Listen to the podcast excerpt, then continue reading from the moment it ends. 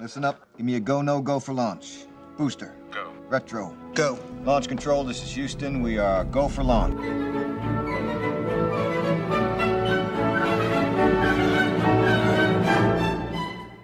Use the Force, Luke.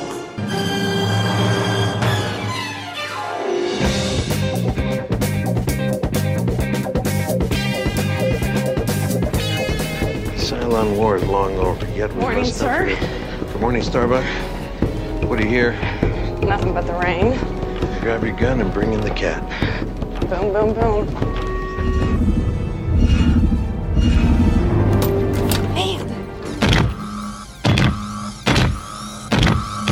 Ne la touche pas, sale pute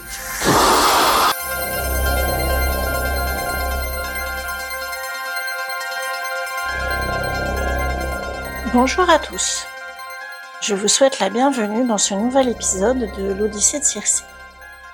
Aujourd'hui, je vous emmène avec moi loin dans le système solaire, mais pas si loin que ça, puisque nous allons parler de la planète Mars. Et plus particulièrement d'un livre publié en 2001 aux presses de la Cité et republié chez Pocket Imaginaire en 2011, Les Enfants de Mars, de Gregory Benford. Comme d'habitude, je vais vous reconstitualiser un petit peu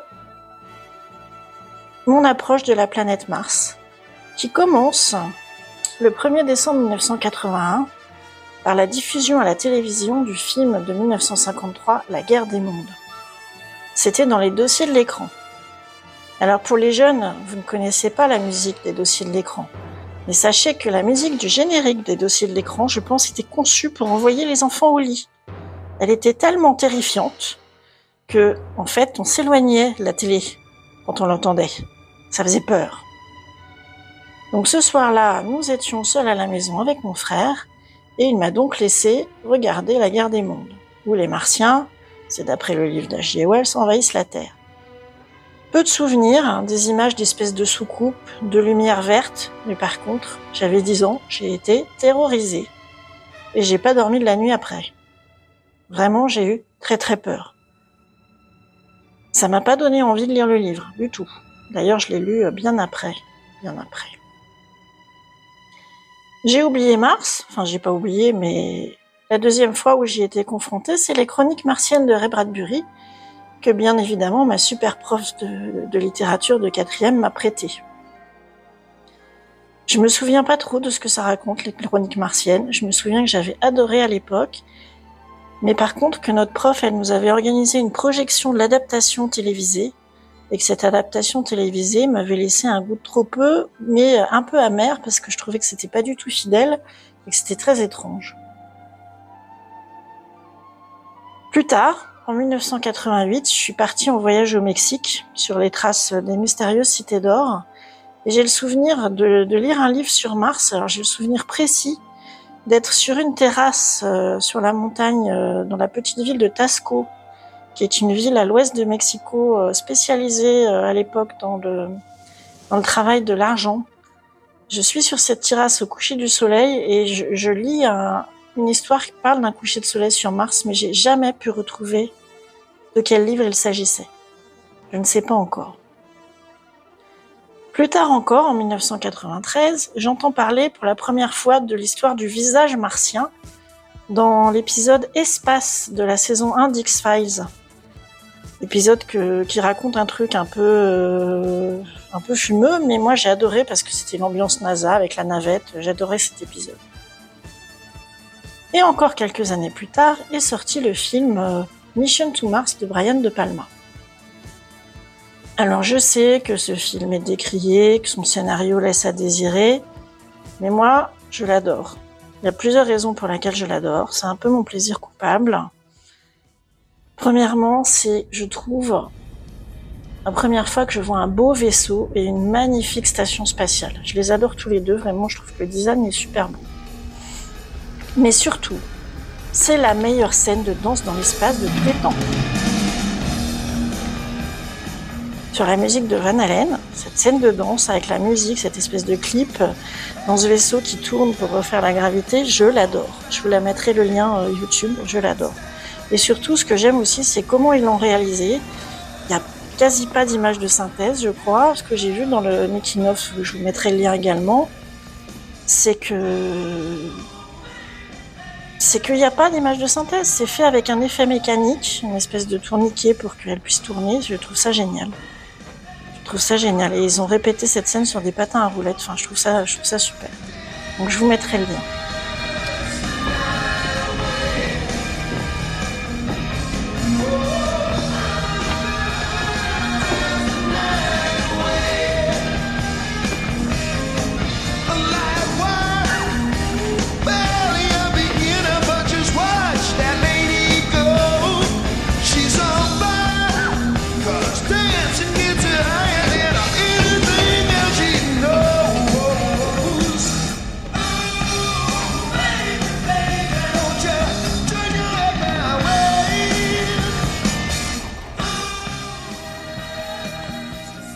Puis aussi, ce film, il a une musique d'Ennio Morricone, qui est oubliée, beaucoup moins célèbre que euh, toutes les autres, mais moi, je la trouve magnifique. Alors certes, la conclusion du film est un peu simpliste, un peu courte, euh, mais bon, il y a quand même quelques idées. Ne serait-ce que euh, le, liquide pour supporter les accélérations. Ou ça, je pense qu'ils l'ont emprunté à, à Rama, d'Arthus et Clarke. Le fait que le, monsieur se retrouve dans une cuve qui se remplit de liquide, ça m'a rappelé des scènes de Rama. Rama quand même. J'en arrive à 2003, je prends des vacances l'été pour la première fois depuis longtemps. Je suis enceinte de ma fille et il y a la canicule. Alors la médiathèque est pas encore climatisée là où j'habite, mais elle est quand même plus fraîche que mon petit appartement de pièces en plein soleil sans store. Donc j'y passe beaucoup de temps. Et j'y trouve euh, un bouquin, je tombe par hasard sur Les enfants de Mars de Gregory Benford.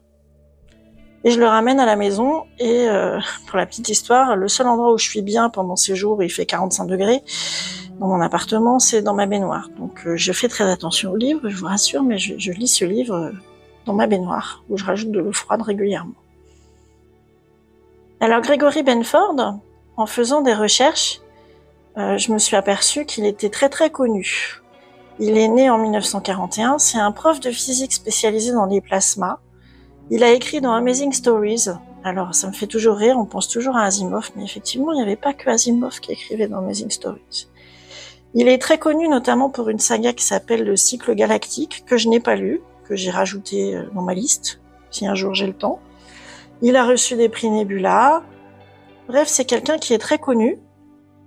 Mais euh, ce livre-là, Les enfants de Mars, est quand même euh, un peu décrié. On en discutera plus tard. Ce qui est surtout intéressant, ce livre-là, c'est que je l'ai lu donc en 2003. J'avais oublié ce que c'était comme livre totalement. La seule chose dont je me rappelais, c'était la chute. La chute qui m'a beaucoup marqué. La dernière page du livre. Et je savais que si je voulais retrouver ce livre, si je voulais retomber dessus, il fallait que je lise la dernière page de tous les livres sur Mars que je croisais sur mon chemin et que je saurais si c'était celui-là ou pas. Et il y a quelques semaines, je suis allée aux Imaginales d'Épinal. Alors aux Imaginales, vous avez euh, une tente avec tous les auteurs actuels hein, qui vendent leurs livres, mais vous avez aussi au milieu un bouquiniste qui fait de l'imaginaire, qui a des rayons remplis de vieux livres de science-fiction, d'anthologies de nouvelles. Il y a des petites pépites pour une bouchée de pain dans cet endroit. Et donc, j'ai quand même été plusieurs fois dans le week-end dans ces rayons pour essayer de trouver des, pépites. Et c'était le dimanche matin. J'étais accroupie dans ces rayons et je tombe sur Les enfants de Mars. Je lis la dernière page. Et ça y est, j'ai retrouvé mon livre que j'avais lu il y a 20 ans, dont je me rappelais plus du titre. Alors bien évidemment, je l'ai pris et j'ai commencé, recommencé donc, à le lire dans le train du retour. Et j'ai essayé d'identifier pourquoi il m'avait tellement plu. Qu'est-ce qui est intéressant? Alors déjà, le personnage qu'on suit dans l'histoire, c'est une femme. Une femme qui s'appelle Julia. Et ça, c'était précieux. À l'époque, Sachez que dans la science-fiction, il y a quand même eu beaucoup de personnages féminins. Mais quand même, quand on regarde les séries des années 70, c'est plutôt des faire-valoir des personnages masculins. Vous prenez le docteur Russell dans Cosmos 1999, certes, elle est médecin, mais quand même, elle essaye de contrer le commandant Koenig, mais elle est quand même veuve, éplorée, il faut qu'il la sauve. Bon, c'est un peu pénible tout ça. Entre-temps, il y a quand même eu Samantha Carter, Stargate, qui est astrophysicienne, mais là encore, c'était un peu léger.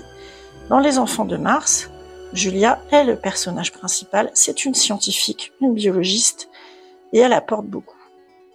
Quant au pitch, eh bien, je vais vous lire la quatrième de couverture. Ça va vous évoquer des choses. 2015. La première mission habitée à destination de la planète rouge vient de quitter Cap Canaveral quand le désastre se produit. La fusée explose, tuant tous ses occupants. Le président des États-Unis annonce alors officiellement que les missions prévues pour la colonisation de Mars sont annulées et que les efforts du gouvernement américain seront réorientés vers d'autres objectifs. C'est alors que les intérêts privés entrent en jeu, en la personne d'Axelrod, homme d'affaires milliardaire. Le magnat a tout fait de constituer un tour de table réunissant certaines des plus grosses multinationales de la planète. Le consortium, ainsi monté, étant bien décidé à remporter la prime de 30 milliards de dollars attribuée à la première mission privée qui reviendra de Mars. Pour réussir, il a besoin d'astronautes prêts à prendre tous les risques. Alors je sais que si vous connaissez la science-fiction, là, vous vous êtes dit, tiens donc, des intérêts privés dans la conquête martienne. Ah bah oui, ça vous rappelle des choses, n'est-ce pas? De ce qui se passe en ce moment. Bah oui, ça rappelle des choses. Donc déjà, j'avais été... Euh, ça m'avait titillé cette histoire de consortium et d'intérêts privés pour aller sur Mars. Une autre chose qui est intéressante dans ce livre, qui je vous rappelle a été écrit euh, il y a plus de 20 ans, c'est que ce milliardaire, pour faire de l'argent avec la conquête martienne, il utilise les réseaux et l'image. C'est-à-dire qu'ils diffusent en exclusivité des images de Mars, de la mission, ils font des rapports quotidiens. Et là encore, rétrospectivement, ça vous rappelle quand même des choses. Je veux dire, on a bien vu la couverture médiatique qu'il y a eu sur la mission de Thomas Pesquet en 2016. On n'avait jamais vu ça. Il, était sur Twitter tous les jours. C'était pas lui, hein, c'était une équipe de trois personnes en fait. Hein. Mais voilà, la conquête spatiale, c'est plus comme lors des missions Apollo. Maintenant, ça se monétise via les images sur les réseaux. Et ben ça, c'était déjà présent dans les enfants de Mars. Alors bien sûr, je vous fais un petit peu la suite. Sur Mars, ils vont faire une grande découverte. Et puis, ils vont avoir des ennuis. Leur retour va être compromis. Et pour arriver à revenir, il va peut-être falloir qu'ils soient un petit peu aidés par la concurrence. Alors quand je vous raconte ça, je suis sûre que les amateurs de science-fiction vous êtes se disent tiens, tiens donc. Alors ça a sûrement inspiré la série Mars sur Discovery Channel, qui est un docu-fiction assez intéressant, mais surtout, pour tous ceux qui ont vu la saison 3 de For All Mankind, eh bien, on peut se dire quand même que peut-être que Ronald D. Il avait lu Les Enfants de Mars. C'est assez frappant, en fait, je pense. Je ne peux pas l'affirmer, mais j'y pense.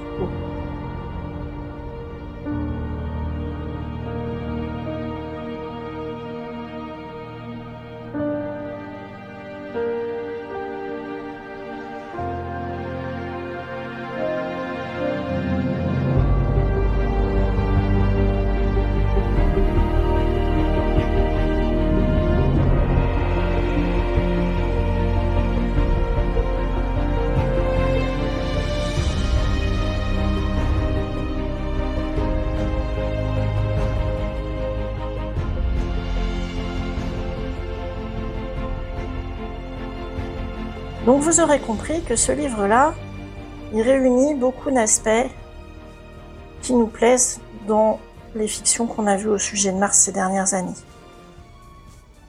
Alors c'était qu'un début.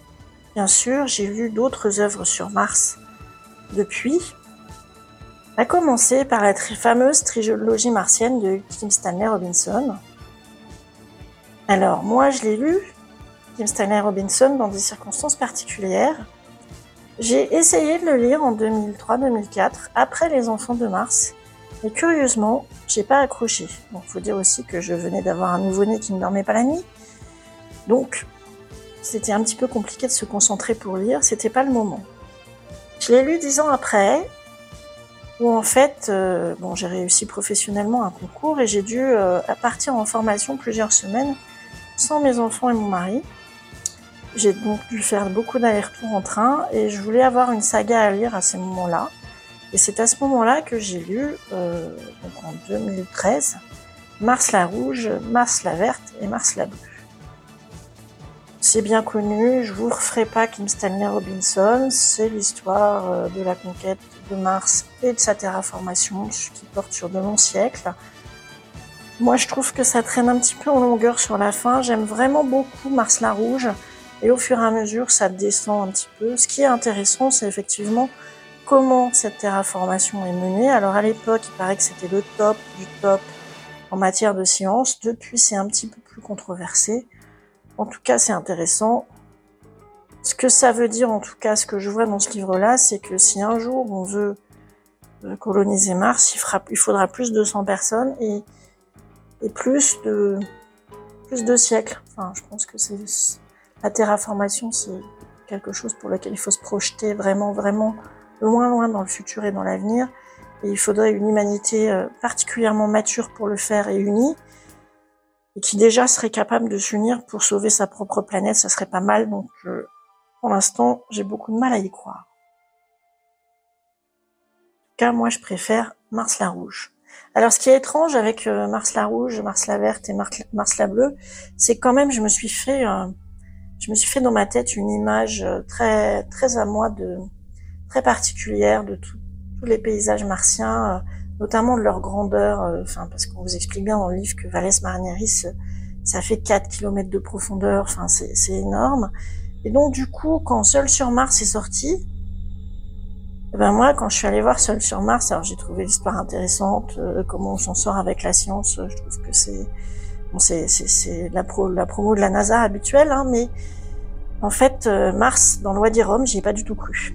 Mars sur Laurence d'Arabie, ça n'a pas du tout fonctionné pour moi au premier visionnage. Parce que pour moi, dans ma tête, les paysages martiens, ils étaient beaucoup plus grandioses euh, que, que ce qu'on nous les dépeint dans le film. Voilà.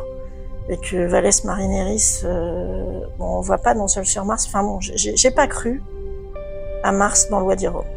Voilà. Et même si l'histoire est intéressante par ailleurs. Et alors le dernier livre euh, sur Mars que j'ai eu entre les mains et que je n'ai pas tout à fait fini, c'est un beau livre euh, c'est Mars Terre Destin croisé de Philippe Hénard-Réjos et Yann Arthus Bertrand. Alors Philippe Hénard-Réjos est rédacteur en chef de Ciel et Espace. Et ce livre, il est très intéressant parce que c'est l'histoire des deux planètes en parallèle avec les, conséquences écologiques. C'est vraiment un beau livre à offrir et je vous conseille vivement d'en faire cadeau à, des proches, surtout euh, pour essayer de les convaincre de la nécessité de changer euh, notre approche écologique sur Terre. Vraiment, c'est très très beau et très intéressant. Les photos, bien sûr, sont magnifiques. Et les textes, euh, les textes, en fait, ils sont très très beaux, mais je pense qu'il faut vraiment les lire tranquilles, à, tête reposée, pour en, entendre le pouls. Voilà. Alors, retrouvez tout ça? Les enfants de Mars traînent souvent dans les, dans les réserves des médiathèques, des bibliothèques. Moi, je dis que ce serait pas mal de les ressortir parce qu'effectivement, comme je vous ai expliqué, il y a beaucoup de choses qui se passent aujourd'hui qui sont bien vues dans ce livre. D'occasion, sur les sites d'occasion, vous le trouvez pour une bouchée de pain, que ce soit dans l'édition originale ou en poche, n'hésitez pas.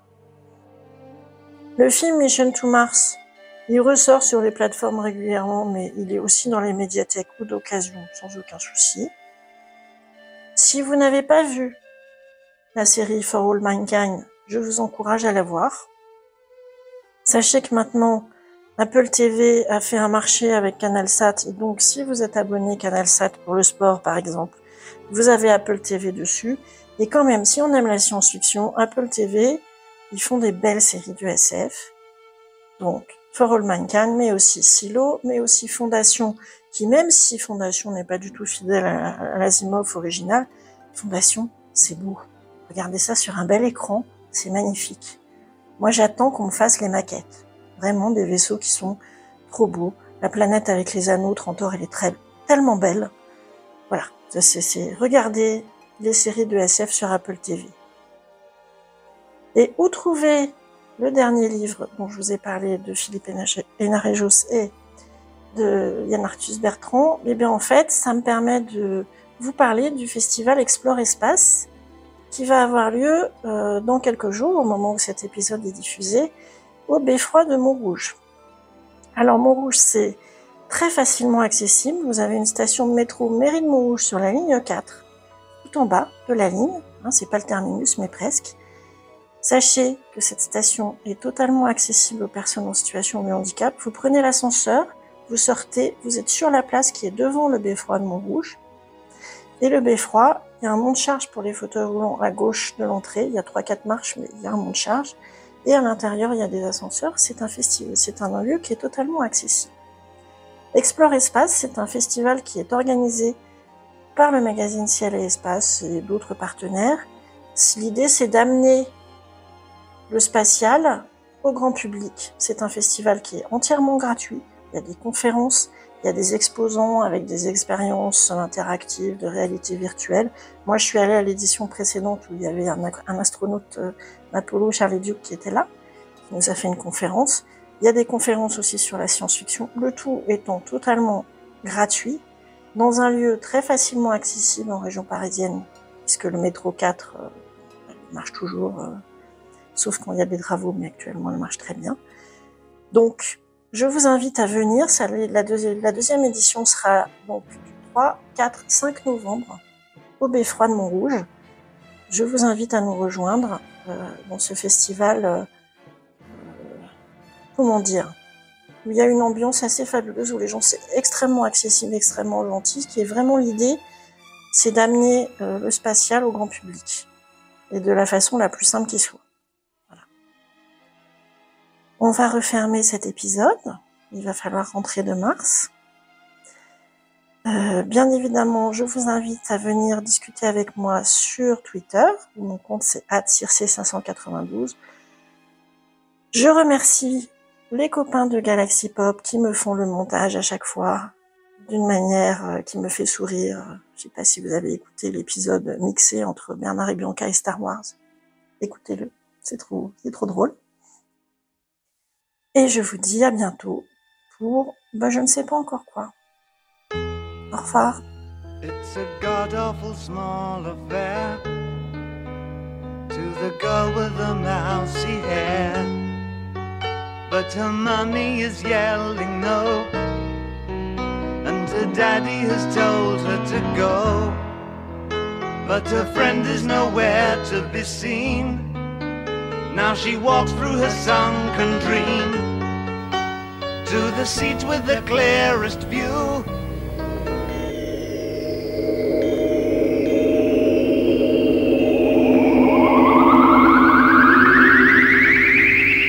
Sur l'écran de ma télé, un soir j'ai vu soudain un petit homme vert qui me disait Moi je suis un martien. Oui, je suis un vrai martien et je viens sur que tout va très bien chez les petits verts.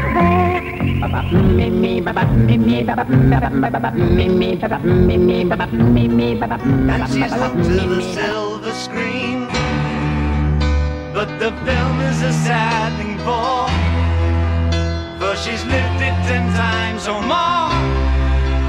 She could spit in the eyes of fools if they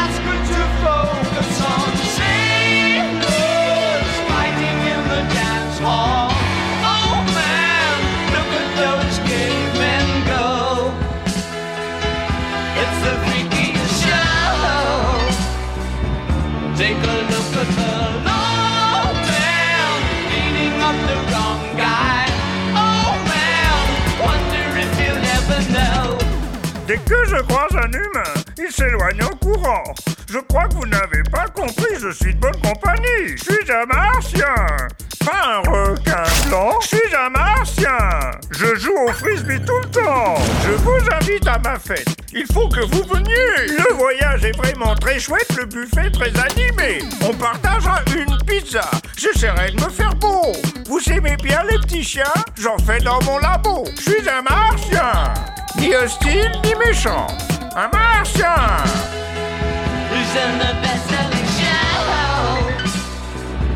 Is there life on Mars?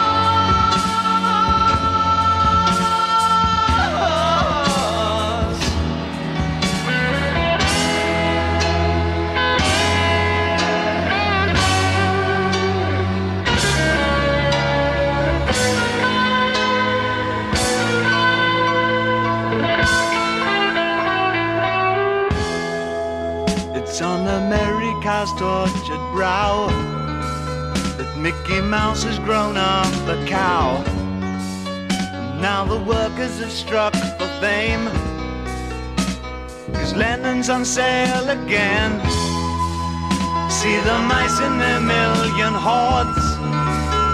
From Ibiza to the Norfolk Broads. Rule Britannia is out of bounds to my mother, my dog, and clowns. But the film is a sad thing more. Cause I wrote it ten times or more.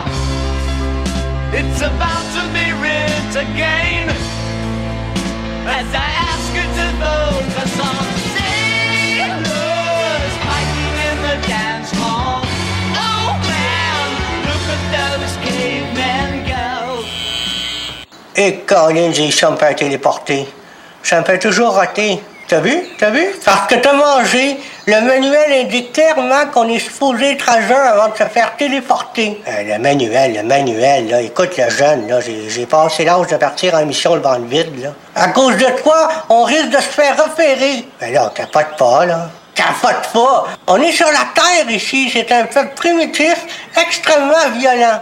S'ils nous prennent, là, ils vont nous disséquer vivants, ou encore pire, ils vont nous enfermer dans un bocal. T'as apporté des intégrateurs? Non, je pensais que c'était toi qui le prenais. Et es-tu en train de me dire qu'on n'a rien pour se défendre? OK. On panique pas, on reste calme.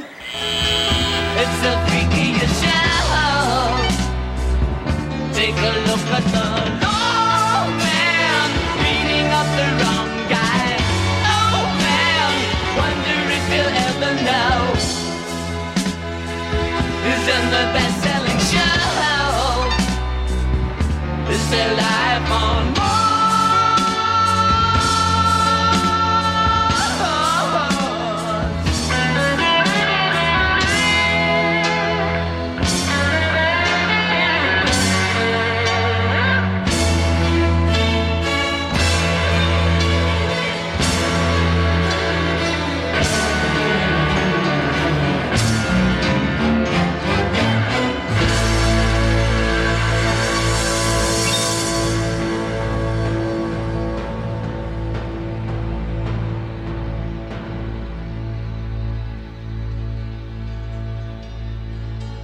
Galaxypop.fr, la pop culture jusqu'au bout des ondes.